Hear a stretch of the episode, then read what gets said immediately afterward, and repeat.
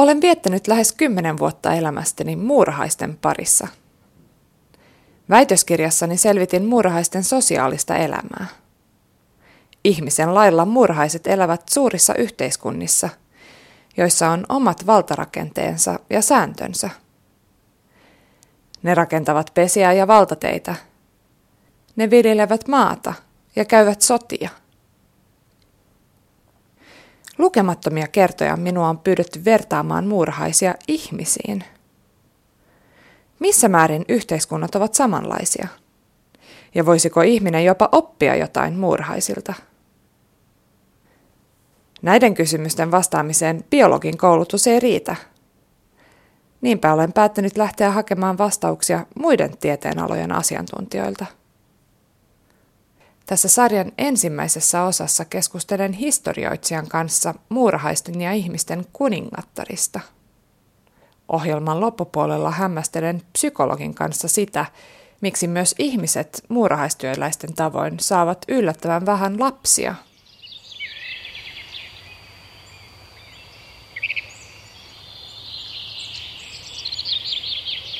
On toukokuu. Muurahistutkijalle se on paras hetki muurahaispesien metsästykseen. Tutkijavuosinani keräsin kesän kokeita varten tarvittavat mustamuurahaispesät heti roudan lähdettyä. Maan sisällä elävät muurahaiset hakeutuvat ylös kevätauringon lämpöön, ja sieltä ne on helppo kaapata muovisankoihin.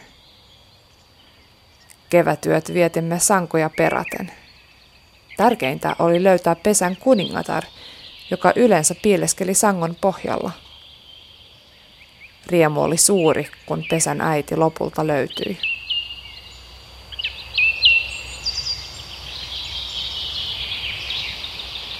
Päällisin puolin muurahaispesä näyttää vanhan ajan despoottivallalta. Kuningatar makaa kamarissaan syvällä pesän suojaisessa sisäosassa – sen ainoa tehtävä on lisääntyä. Samaan aikaan tuhannet pienet työläiset raatavat kuningattaren ja sen jälkeläisten eteen. Mutta työläiset vaativat vastapalveluksia puurtamiselle.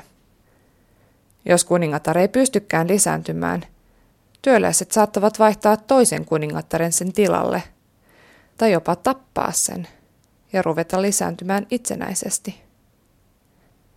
Niinpä kuningatar joutuu tekemään kaikkensa vakuuttaakseen työläisiä siitä, että se on hyvässä kunnossa.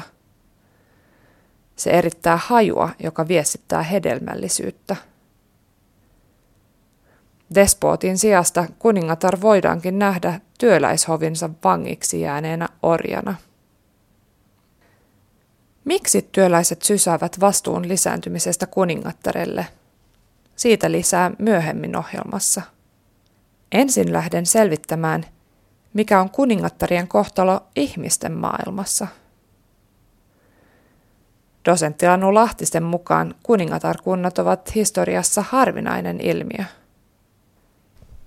No täytyy sanoa, että ihmisyhteisöissä kuningaskunnat ovat tyypillisempiä ja kuningattarien hallitsemia valtakuntia esiintyy toki historiassa melkein kaikkina ajanjaksoina, mutta useimmiten silloin kysymys on ollut tämmöisistä kuninkaiden tyttäristä tai, tai leskistä, jotka ovat ikään kuin perheensä miesten kautta saavuttaneet semmoisen aseman, että, että he ovat voineet nousta tämmöiseen hallitsija-asemaan. Eli, eli kuningatarkunnat eivät, eivät ihan yleisiä ole, mutta toki useimpien kuningaskuntien valtaistuimia hallitsevien kuninkaiden rinnalla on usein istunut kuningatar ja muitakin kuninkaallisen perheen naispuolisia jäseniä, joilla on ollut oma vaikutuksensa sitten näiden kuningaskuntien elämään. Niin, olet kirjoittanut kirjan Pohjolan prinsessat viikinkineidoista renessanssiruhtinattariin. Siellä käsittelet näitä kuninkaallisia naisia ja heidän valtaansa ja heidän, heidän tapaa käyttää valtaa. Dosentti Anu Lahtinen, millä tavalla kuningasperheen naiset saivat valtaa ja toteuttivat sitä? No, Avioliitto oli yksi hyvin tärkeä tie valtaan ja, ja tavallaan avioliittoon liittyy sitten odotus siitä, että, että prinsessa tai kuningatar aikanaan synnyttää jälkeläisiä, jotka, ovat, jotka olivat tärkeitä kuningaskunnan jatkuvuuden kannalta. Ja, ja tällä tavoin sitten näiden kuninkaallisten naisten, heidän ajateltiin olevan tärkeitä lastensa kasvattajina ja ohjeistajina. Ja, ja koska tuohon aikaan lapsilta edellytettiin, että he olivat hyvin kuuliaisia vanhemmilleen, niin myöskin kuninkaallisten lasten oli osoitettava kuuliaisuutta äidilleen ja tätä kautta voi ajatella, että esimerkiksi äitikuningattarella oli sananvaltaa siihen, että mitä hänen lapsensa, joko kruununperijä tai, tai muut, tekivät elämässään. Niin, se on mielenkiintoista, että myöskin ihmiskuningattarilla tämä lisääntyminen on ollut hyvin tärkeää. Eli kuningatar, kuningattaren tärkeä rooli on, on tuottaa lapsia ja kenties on käynyt huonommin heille, jotka eivät ole tähän pystyneet. Mielenään juoltaan myös kuningas Henrik VIII Englannista, jonka, jonka tavoitteena oli saada poika ja, ja vaimot, jotka eivät onnistuneet hänelle poikaa tuotta, tuottamaan, niin niistä hän pääsi sitten eroon tavalla tai toisella.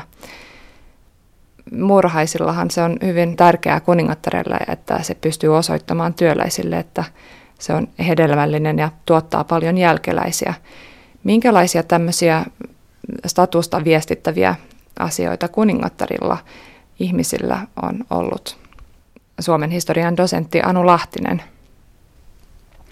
No kyllä nämä lapset ovat tosiaan olleet hyvin tärkeitä myös mm, ihmiskuningattarille. Juuri jos ajatellaan tätä mainitsemaasi Henrik kahdeksatta, niin – voi vain ajatella, miten äm, ahdistavaa, painostavaa tämä on ollut sekä näille Henrik kahdeksannen vaimoille että monille muille samassa asemassa olleille naisille, jotka ovat sitten eläneet odotuksessa, odotuksen toivon pelon vallassa kuukaudesta toiseen, että miten, tämän, miten hän onnistuu täyttämään tämän tärkeimmän tavoitteen. Muutenkin ehkä voisi ajatella, että tietyllä tavalla kuningatar on on ollut tämmöinen maan äiti. Ja, ja siinä mielessä voisi ajatella, että, hän, että hänet, hänessä voisi nähdä yhtäläisyyksiä tämmöiseen muurahaiskuningattareen. Että vaikka hän nyt on juuri biologisesti näille kaikille äiti, mutta kuitenkin, että äm, oli, kuitenkin hän, hän oli tämmöistä äm, suojelijan, hyvän tahtoisen äm, hallitsijan sädekehää ja ja siinä mielessä hän, hänen, hänen ajateltiin äh, tavallaan äidillisesti ajattelevan ja huolehtivan jokaisesta äh, alamaisestaan. Ja edelleen voi ajatella, että tavallaan vähän, vähän saman tapaan kuin äh, murhaiskuningatar sitten välittää jotain tämmöisiä, näitä, mitä, mitä näitä oli tuoksuja, jotka kertoo hänen hedelmällisyydestään, niin ehkä siihen voi sitten rinnastaa sen, että kuningattarien, prinsessojen on usein odotettukin esiintyvän aika loistelijaissa asuissa, hienoissa koruissa, kauniisti laitettuina, mahdollisimman näyttävinä, koska he ovat edustaneet omaa valtakuntaansa.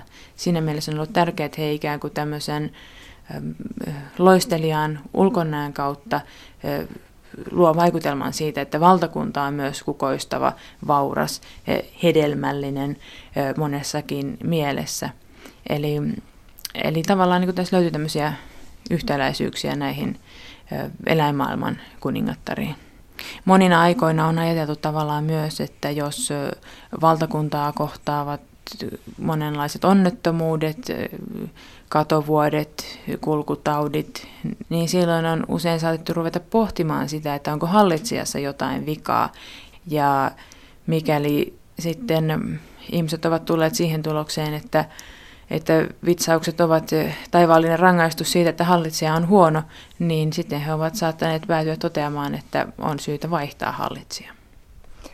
Kyllä, tällaisia vallanvaihtoja tapahtuu myös muurahaisten kesken, kun työläiset päättävät, että kuningatar on aikansa elänyt ja, ja siirtyy suosimaan toista kuningatarta, kenties jopa tappaa sen vanhan kuningattaren. Tällaisia valtataisteluja esiintyy myös kuningattarien välillä, eli koko ajan joku kuningatar on, on, on vähän vahvemmassa asemassa ja saa enemmän suosiota työläisiltä ja, ja toiset pyrkivät sitten myös ö, siihen asemaan. Suomen historian dosentti Anu Lahtinen, onko tämmöisiä ö, tavallaan naisten välisiä valtataisteluja nähtävissä myös ihmisten kuningasperheissä? Jossain määrin kyllä. Ja siinäkin on tavallaan samantapaisista asioista kysymys, eli esimerkiksi kuninkaallisen perheen naiset ovat voineet kamppailla siitä, että kuka heistä saa oman lapsensa valtaistuimelle. Keskiajan Tanskassa on muuan esimerkki, missä leskikuningatar halusi varmistaa, että hänen poikansa pääsee valtaistuimelle, ja kun edelliseltä hallitsijalta oli jäänyt kiusallisesti neljä tytärtä, joilla olisi saattanut olla jotain valtavaatimuksia, niin, niin tämä leskikuningatar sitten koetti järjestää nämä prinsessat pois avioliittomarkkinoilta ja maanitteli, houkutti, painosti useat heistä menemään luostariin, mistä nämä prinsessat sitten kuitenkin ennen pitkään lähtivät, lähtivät pois ja kapinoivat tällä tavoin tätä järjestelyä vastaan. Mutta että kyse oli nimenomaan siitä, että tässä oli niinku, tämmöisiä kuninkaallisen perheen naisia, joilla oli, vaikka heillä oli itse, itsellään ikään kuin sitä tai niin ei ollut, heillä ei ollut pysyvää pääsyä kruunuun itsellään, mutta heillä oli näitä mahdollisia jälkeläisiä, joiden e, etua he saattavat ajatella, niin siinä mielessä on tietysti vähän sama kuin näillä muurahaiskuningattarilla. Hyvin tunnettu naisvaltiahan on Elisabeth ensimmäinen Englannista. Henrik VIII hän ei loppujen lopuksi saanut poikaa. Sen sijaan hänelle syntyi Elisabeth tytär, josta, josta tuli Elisabeth ensimmäinen. Dosentti Anu Lahtinen, millä tavalla Elisabeth pääsi tähän valtaan ja miten hän käytti sitä? Elisabetin asema oli aika kiinnostava. hän ei mennyt naimisiin ja esiintyi ikään kuin neitsyt kuningattarena, tai se oli, se oli tämä hänen liitetty nimike. Eli siinä mielessä hän ei ollut tämmöinen mm, klassinen mm, kuningatar äiti, vaikka toki hänkin oli maan äiti, niin sanoakseni. Mutta että mm, Elisabetin voisi ajatella ikään kuin tämmöisenä äm, häälennolla olevana äh, muurahaiskuningattarena, jonka ympärillä kuhnurit tai, tai nämä sulhaset iän kaiken kiertelivät, mutta kukaan ei oikein sitten loppujen lopuksi kelvannut Elisabetille. Eli hän, hän pitkitti tämmöistä prosessia, missä Euroopan eri kruunupäitä ja, ja muita ylimyksiä pidettiin ikään kuin toivossa, että, että, että kuningatar sattuisi katsomaan suosiollisesti juuri juuri tietyn valtakunnan hallitsijan suuntaan ja ottaisi tämän puolisokseen. Ja, ja, ja sitten tämän hienostuneen ähm, hovikosiskelun ja hovielämän keinoin ähm, Elisabeth saattoi osittain pitää näitä poliittisia lankoja käsissään. Tietysti hänellä oli sitten muitakin vallankäytön keinoja, että kyllähän hän osallistui myös ihan raakaan politiikkaan ja, ja oli mukana pohtimassa kaikenlaisia sotilaallisia, ja taloudellisia, uskonnollisia ratkaisuja, että kysymys ei ollut pelkästään tämmöisestä hovihurmurien kanssa flirttailemisesta, mutta, mutta tiettyjä yhteyksiä, yhteyksiä tämmöiseen murhaiskuningattaren ja, ja näiden koirasmurhaisten yhteiseen lentoon voi ajatella. Niin, nähtävästi sekä ihmisillä että muurahaisilla on näitä kuningattaria ja niiden valta saattaa olla nimenomaan tämmöistä ehkä vähän enemmän piilossa olevaa valtaa. Tuntuuko siltä, että näiden prinsessojen ja kuningattarien tarinoita pitäisi kertoa enemmän historian kirjoissa. Suomen historian dosentti Anu Lahtinen. Ehkä niistä voisi kertoa vähän enemmän.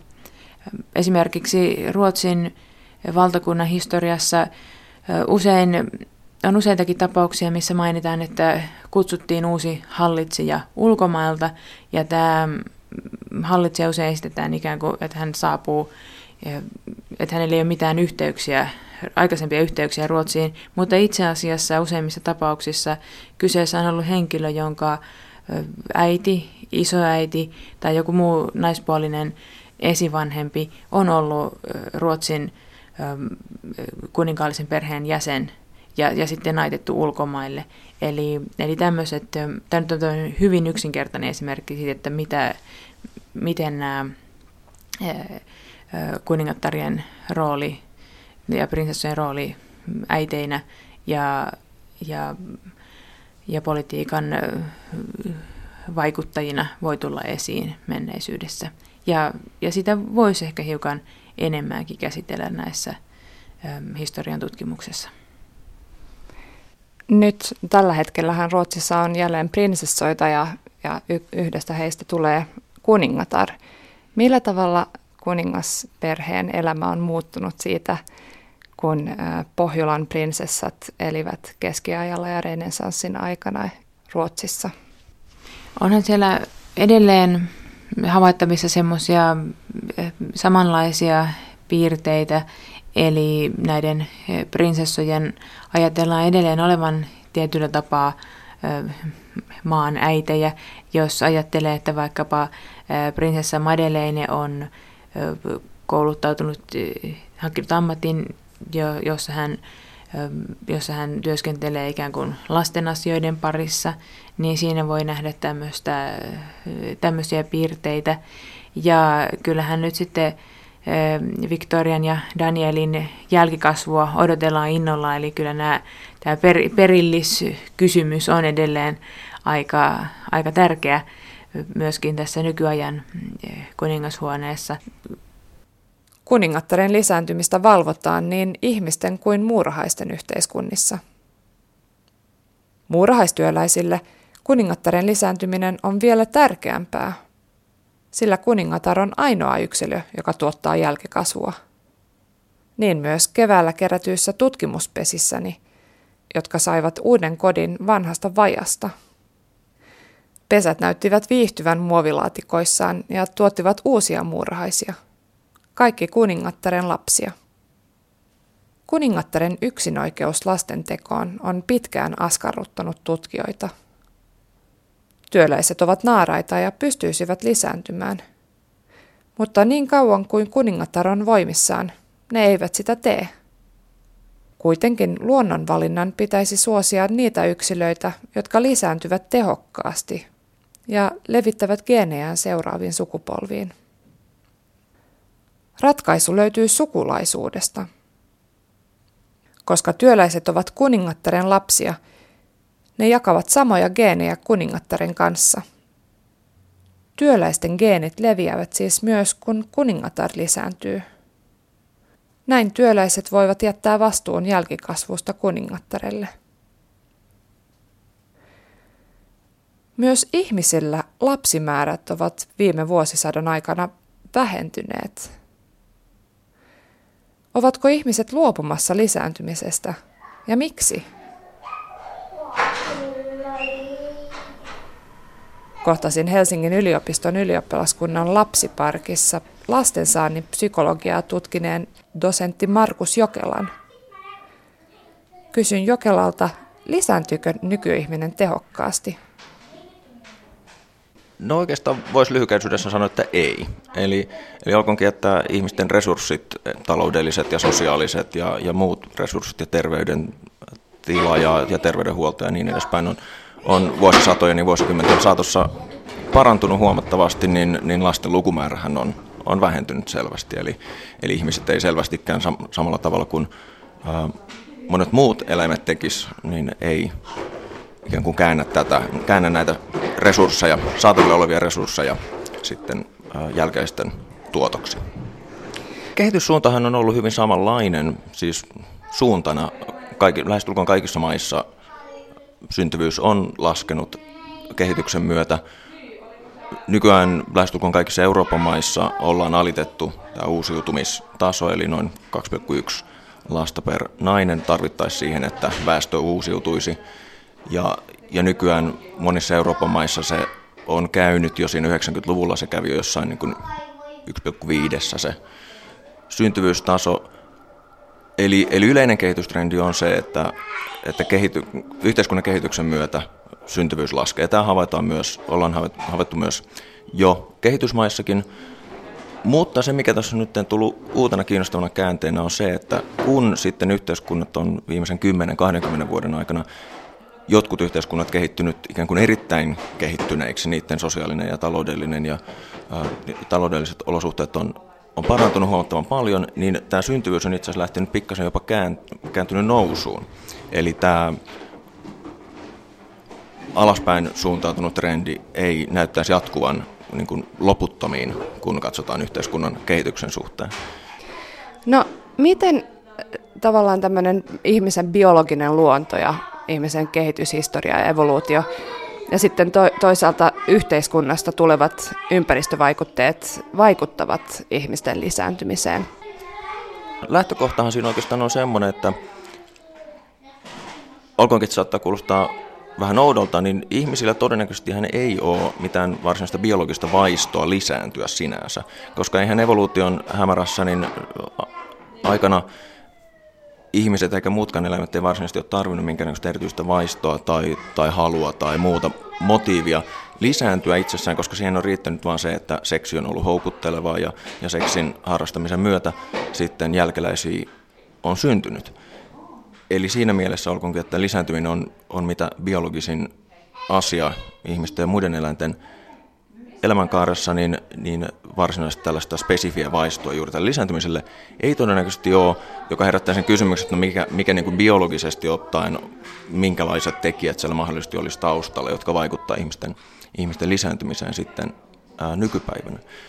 Kun taas yhteiskuntatieteessä, väestötieteessä on perinteisesti ehkä lähdetty vähän siitä, että no ihmiset noin luontaisesti ottaen hankkii lapsia ja sitä ei oikeastaan kauheasti lähdetty edes pohtimaan, että miksi ihmiset hankkivat lapsia, vaan se on otettu lähtökohtana, että näin tapahtuu ja ollaan oltu lähinnä kiinnostuneita ja huolestuneita siitä, että syntyvyys laskee, eikä koskaan olla koska ollaan niin kuin lähdetty kysymään, että miksi ylipäätään hankittaisiin lapsia. Tämä on itse asiassa tullut tavallaan jo, jo erityisesti tämän laskevan syntyvyyden myötä niin tullut ikään kuin ajankohtaiseksi kysymykseksi että, ja ihan relevantiksi ja, ja perusteluksi kysymykseksi, että minkä takia ihmiset nykypäivänä hankkii lapsia.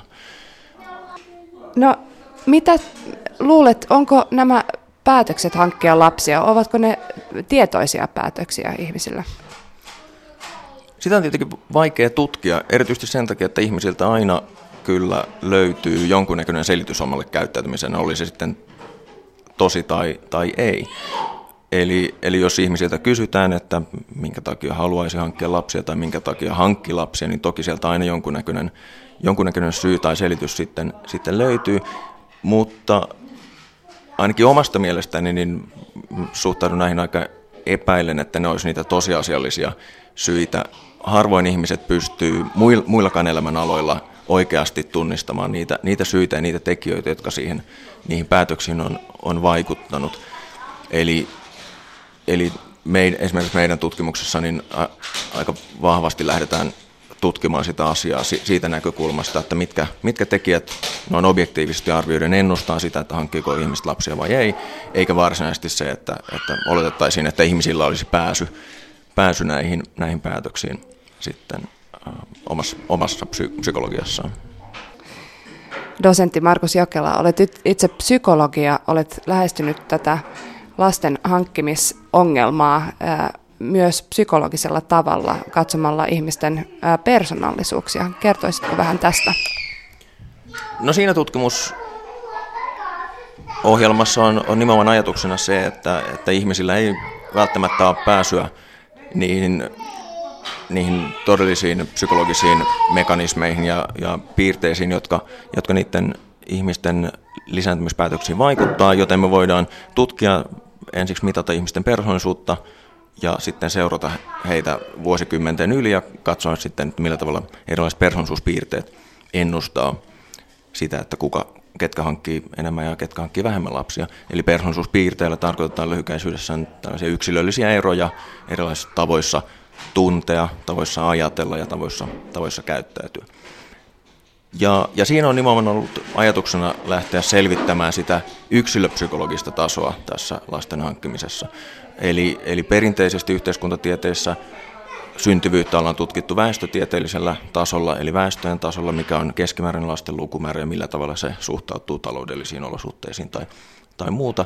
Ja meidän tutkimusprojektissa on ollut sitten ajatuksena, että, että ollaan ikään kuin havaittu, että itse asiassa tästä yksilöpsykologisesta tasosta, minkä tyyppiset yksilölliset tekijät vaikuttaa lasten hankkimispäätöksiin, siitä tiedetään hyvinkin vähän. Ja persoonallisuus näyttäisi olevan itse asiassa yllättävän voimakaskin ennustaja lasten hankkimisella. Kyllä, tässähän ihmiset eroaa muurahaisista, että, että tämä yksilöpsykologia on varmasti ihmisillä hyvin paljon voimakkaampaa kuin muurahaisilla. Kertoisitko vähän, minkälaiset ihmiset, minkälaiset persoonallisuustyypit ovat niitä, jotka hankkivat enemmän lapsia tai useammin lapsia? No osa niistä löydöksistä on ollut ihan arkierin mukaisiakin, eli odotusten mukaisia esimerkiksi ulospäin suuntautuneet ja sosiaaliset ihmiset näyttäisi hankkivan todennäköisemmin lapsia. Erityisesti ää, sosiaaliset ihmiset tulee vanhemmiksi todennäköisemmin, eli hankkia ainakin yhden lapsen todennäköisemmin kuin epä, niin vähemmän sosiaaliset ihmiset. Vastaavasti henkilöt, joilla on, jotka on todella stressiherkkiä ja, ja tuntee voimakkaasti negatiivisia tunteita ja, ja tota, hermostuu helposti ja tulee surulliseksi helposti ja niin edespäin, niin heillä havaitaan sellainen efekti, että tämän, tämä persoonallisuuspiirre ei varsinaisesti ennusta sitä, että tuleeko niistä henkilöistä vanhempia, mutta ne, nämä henkilöt eivät hanki niin todennäköisesti enempää lapsia, eli toinen ja kolmas lapsi jää todennäköisemmin hankkimatta, mikä saattaa selittyä sillä, että, että niillä henkilöillä se vanhemmuuden kokemus saattaa ikään kuin sitten olla, olla vähän raskaampia ja jollain tavalla sanoisiko pelottavampi kuin henkilöillä, jotka on, on emotionaalisesti tasapainoisempia ja, ja tyynempiä, jolloin, jolloin niillä, ne, ne ei välttämättä säikähdä niin, niin helposti. Onko sitten niin, että ulospäin suuntautuneet, että ne helpommin sitten myös ovat suhteessa ja näin ollen pystyvät hankkimaan lapsia vai minkälaista selitystä voisit kuvitella siihen, että ulospäin suuntautuneet hankkivat todennäköisemmin lapsia?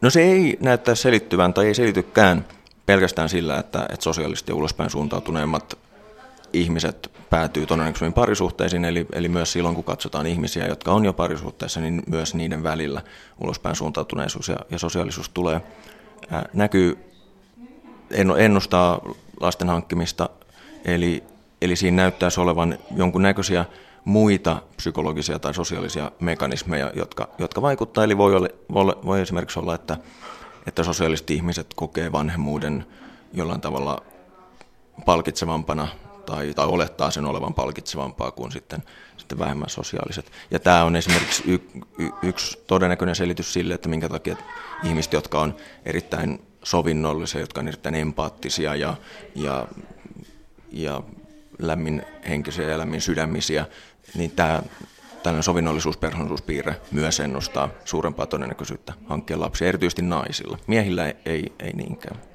Eli se, se, että millä tavalla ihmiset suhtautuu ja minkälaisia asenteita tai ajatuksia ihmisillä vanhemmuutta kohtaan on, niin, niin se varmasti on yksi psykologinen mekanismi siinä, joka vaikuttaa. Voisi kuvitella, että sitten ympäristöstä tulevat signaalit ja eräänlaiset paineet ja, ja, ja myös ympäristön tapa tukea perheellisiä voisi sitten vaikuttaa eri tavalla eri persoonallisuuspiirteisiin. Dosentti Markus Jokela, miten on?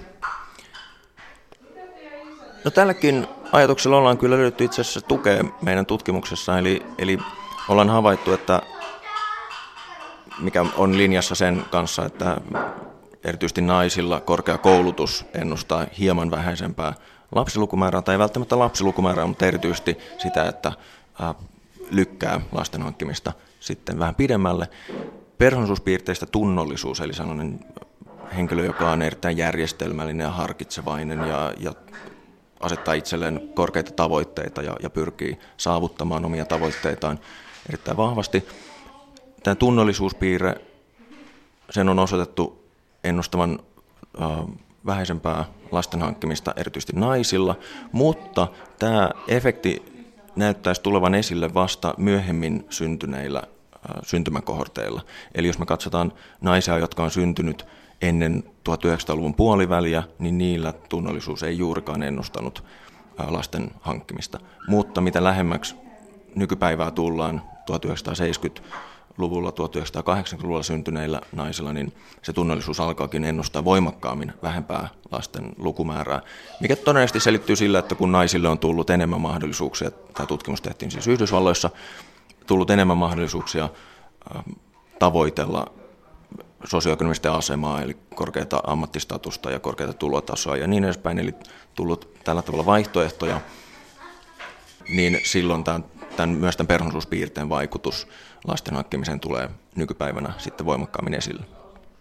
Eli aiemmin äh, tunnollisuus oli sitä, että oli esimerkiksi hyvä kotiäiti, mutta nykyään se voi olla sitä, että on vahva uranainen.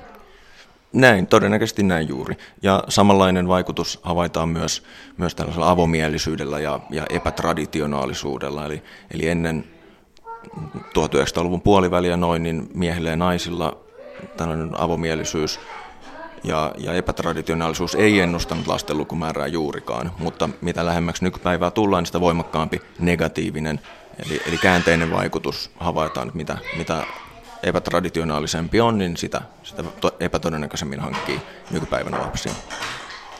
Juuri näin. No jos nyt havaitaan, että tietyt persoonallisuuspiirteet johtaa siihen, että, että ihmiset saavat enemmän lapsia, voiko sitten ajatella, että, että nämä persoonallisuuspiirteet sitten myös yleistyvät seuraavissa sukupolvissa? Dosentti Markus Jokela. No näinhän siinä teorian mukaisesti odottaisi tapahtuvan. Eli persoonallisuuspiirteet on osittain, ihmisten persoonallisuus on osittain perinnöllistä. Ja tiedetään luonnonvalinnan suhteellisen yksinkertaisesta periaatteesta, tiedetään, että, että jos on perinnöllinen ominaisuus ja se vaikuttaa lisääntymismenestykseen, niin aikojen saatossa tämän piirteen voisi odottaa sitten yleistyvän, olkoonkin, että täytyy huomauttaa, että nykyihmisillä ja nykyolosuhteissa se yhteys ei ensinnäkään kauhean kauhean voimakas noin niin luonnonvalinnan näkökulmasta. Eli jotta sellainen efekti havaittaisi, niin täytyy odottaa vähintään kymmeniä sukupolvia. No, miten on, voisiko tästä teidän tutkimustuloksesta sitten johtaa jotain neuvoja esimerkiksi siihen, että millä tavalla Suomen lapsilukua saadaan taas kasvatettua? Voiko henkilöitä tukea esimerkiksi persoonallisuuden mukaan? Periaatteessa tietenkin kyllä, eli yleensä tietenkin, jos ajatellaan tällaisia sosiaalipoliittisia päätöksiä tai linjauksia, niin varmasti tulee koskettaneeksi kaikkia ihmisiä, eli voi olla vaikeaa kohdentaa vaan tiettyihin henkilöihin, mutta yleisesti ottaen, jos nyt ajatellaan vaikka sitä, että, että erittäin tunnollisilla naisilla, joilla, joilla on esimerkiksi suuri halu saavuttaa erilaisia päämääriä ja tavoitteita ja esimerkiksi todennäköisesti, todennäköisemmin päätyy tavoittelemaan korkeata sosioekonomista asemaa.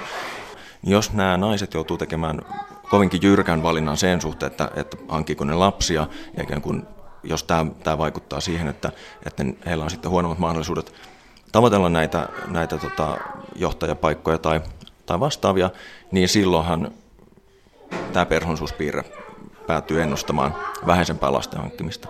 Eli, eli jos vähennetään tätä ristiriitaa esimerkiksi perheen ja työn välillä, niin, niin silloinhan voisi olettaa, että tämä tunnellisuuspersoonallisuuspiirre ei vaikuta niin voimakkaasti sitten kielteisesti eli negatiivisesti lasten lukumäärään. Vastaavasti, jos, jos vanhemmat, jotka ovat erittäin stressiherkkiä ja, ja herkästi kokee kielteisiä tuntemuksia, ja sen myötä päätyy epätodennäköisemmin sitten hankkimaan toista ja kolmatta tai neljättä lasta, niin tietenkin mikäli tällaisia perheitä pystytään tukemaan eri tavoin, on sitten taloudellisia tai sosiaalisia tukitapoja, niin, niin näillä henkilöillä myös todennäköisesti tämä ikään kuin ristiriita sen, sen vanhemmuuden aiheuttaman stressin ja, ja sitten myöhempien lasten hankkimisen välillä helpottaisi. Eli, eli kyllä varmasti niiden tutkimustulosten perusteella voidaan tehdä johtopäätöksiä nimenomaan niistä psykologisista tekijöistä, jotka niihin vaikuttaa niiden, niihin ihmisten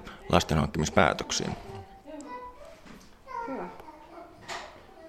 Suurin osa erilaisista teorioista, oli ne sitten sosiologisia tai, tai evolutiivisia, on korostanut sitä, että ihmiset ottaa mallia muista. Eli ihmiset oppii esimerkiksi, saattaa kiinnittää sen tyyppisen asian huomiota, että lähipiirissä olevat vanhemmat, minkälaisia ajatuksia ja kokemuksia heillä on ollut, oli sitten päivähoidosta tai, tai vanhemmuuden helppoudesta tai raskaudesta tai siitä, että millä tavalla he on sitten pärjännyt.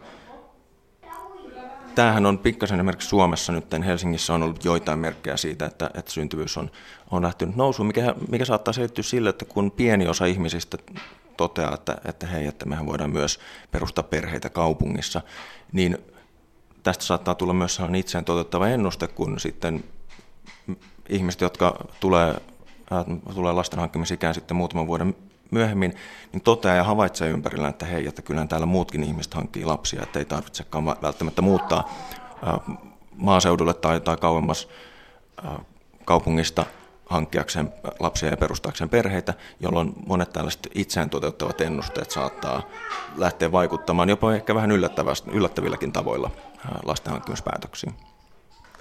Kyllä, ihminenhän on sosiaalinen eläin, aivan kuten muurahaiset, että seurataan mielellään sitä esimerkkiä tai sitä joukkoa, mitä meitä ympäröi. Nimenomaan, ja, ja juuri se, että, että informaatiota ennen sitä, kun on, on vanhempi, niin sitä informaatiota ei oikeastaan juuri muilla tavoilla voi saada kuin, kuin tarkkailemalla muita. Joten sen takia myös sen, sellaiset sosiaalipoliittiset tai, tai muut päätökset ja linjaukset saattaa saada aikaan huomattavasti voimakkaampia vaikutuksia sitten, sitten myöhemmässä vaiheessa. Eli esimerkiksi sen tyyppinen asia, että onko, onko päivähoitopaikkoja saatavilla, sehän ei varsinaisesti voi suoranaisesti vaikuttaa henkilöiden päätöksiin hankkia lapsia todennäköisesti ei vaikuta, mutta jos havaitsee, että, että ystävät ja tuttavat, joilla on jo lapsia ja joutuu koko ajan taistelemaan päivähoitopaikkojen ja, ja lastenhoidon kanssa, niin ihmisille vähintäänkin alitajuisesti saattaa tulla sellainen vaikutelma, että, että, tämä on, vanhemmuus onkin vähän ongelmallisempaa kuin mitä se saattaa oikeasti ollakaan. Näin Helsingin yliopiston dosentti Markus Jokela. Ensi viikolla matkani vie muurahaisten poliisivaltioon ja ihmisten vankiloihin.